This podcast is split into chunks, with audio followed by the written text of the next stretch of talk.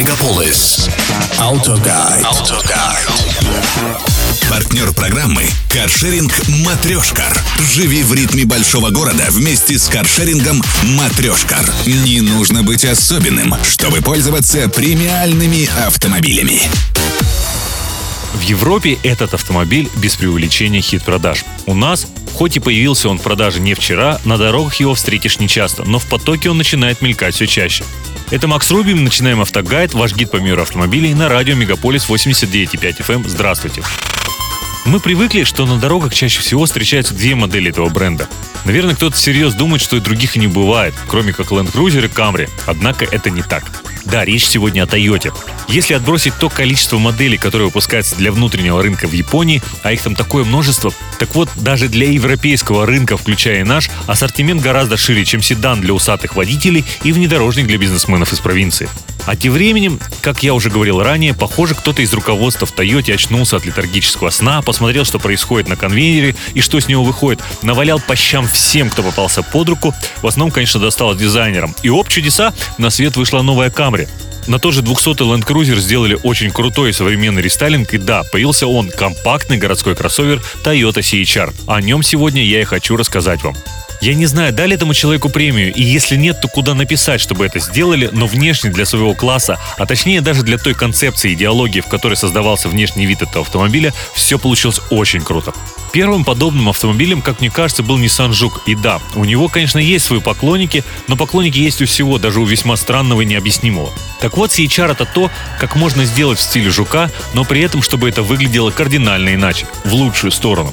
Вроде бы та же линия кузова, усеченные задние двери со спрятанными вверху ручками, но в целом все намного более гармонично.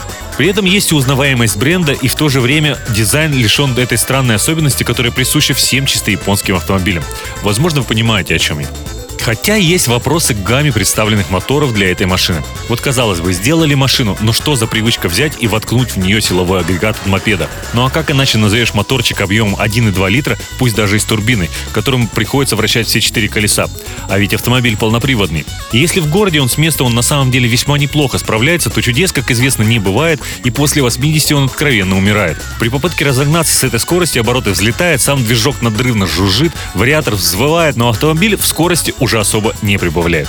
И как, скажите, с этим быть на трассе, когда требуется обгон? Зато в силу того, что чтобы ехать на нем, его приходится все время нещадно крутить, расход в городе 12-13 литров и 92 как в атмосферник Нью уже не зальешь.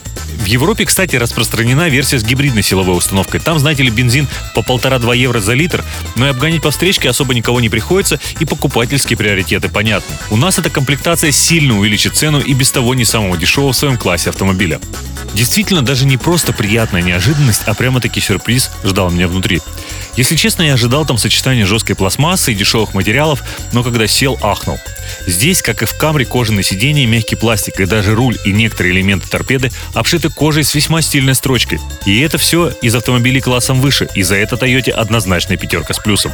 Но при моем росте 190 были некоторые неудобства, такие как короткая подушка сиденья. Хотя сами его настройки и позволяют выставить хорошее соотношение вылета руля и положения самого кресла, так чтобы и руки руль держали уверенно, и колени не оказались на уровне ушей. А ведь автомобиль-то небольшой. Но все-таки при высоком росте у меня правая нога постоянно цепляла ручку управления круиз-контролем. Но внутри недостатки, а точнее даже кошмары, конечно, тоже имеют место. И главное из них – это бортовая мультимедиа. Говорят, что в некоторых комплектациях в бортовой компьютер интегрирован Яндекс, но мне на тест досталась версия с родным тойотовским софтом. И если можно изобразить ад в виде приложения, то это тот самый случай. Во-первых, графический процессор стоит далеко не самый мощный, и мы буквально видим, как перерисовывается экран в случае анимации или изменения элементов, а своеобразной графики там вставили немало. Но хуже еще то, что сам сенсор реагирует жуткой задержкой и не всегда. Прибавьте к этому мелкие элементы, в которые еще нужно попасть пальцем. Классически по тойотовскому запутанному меню и самое страшное, громкость аудиосистемы регулируется не ручкой, а маленькими сенсорными кнопками на том же экране, в которые надо тыкать пальцем много раз, чтобы ее увеличить или уменьшить. Дублирующие кнопки на руле, конечно, немного спасают ситуацию. Но опять же, это даже не колесико, а кнопки. А я все-таки привык, что отрегулировать громкость проще всего, повернув ручку вправо или влево.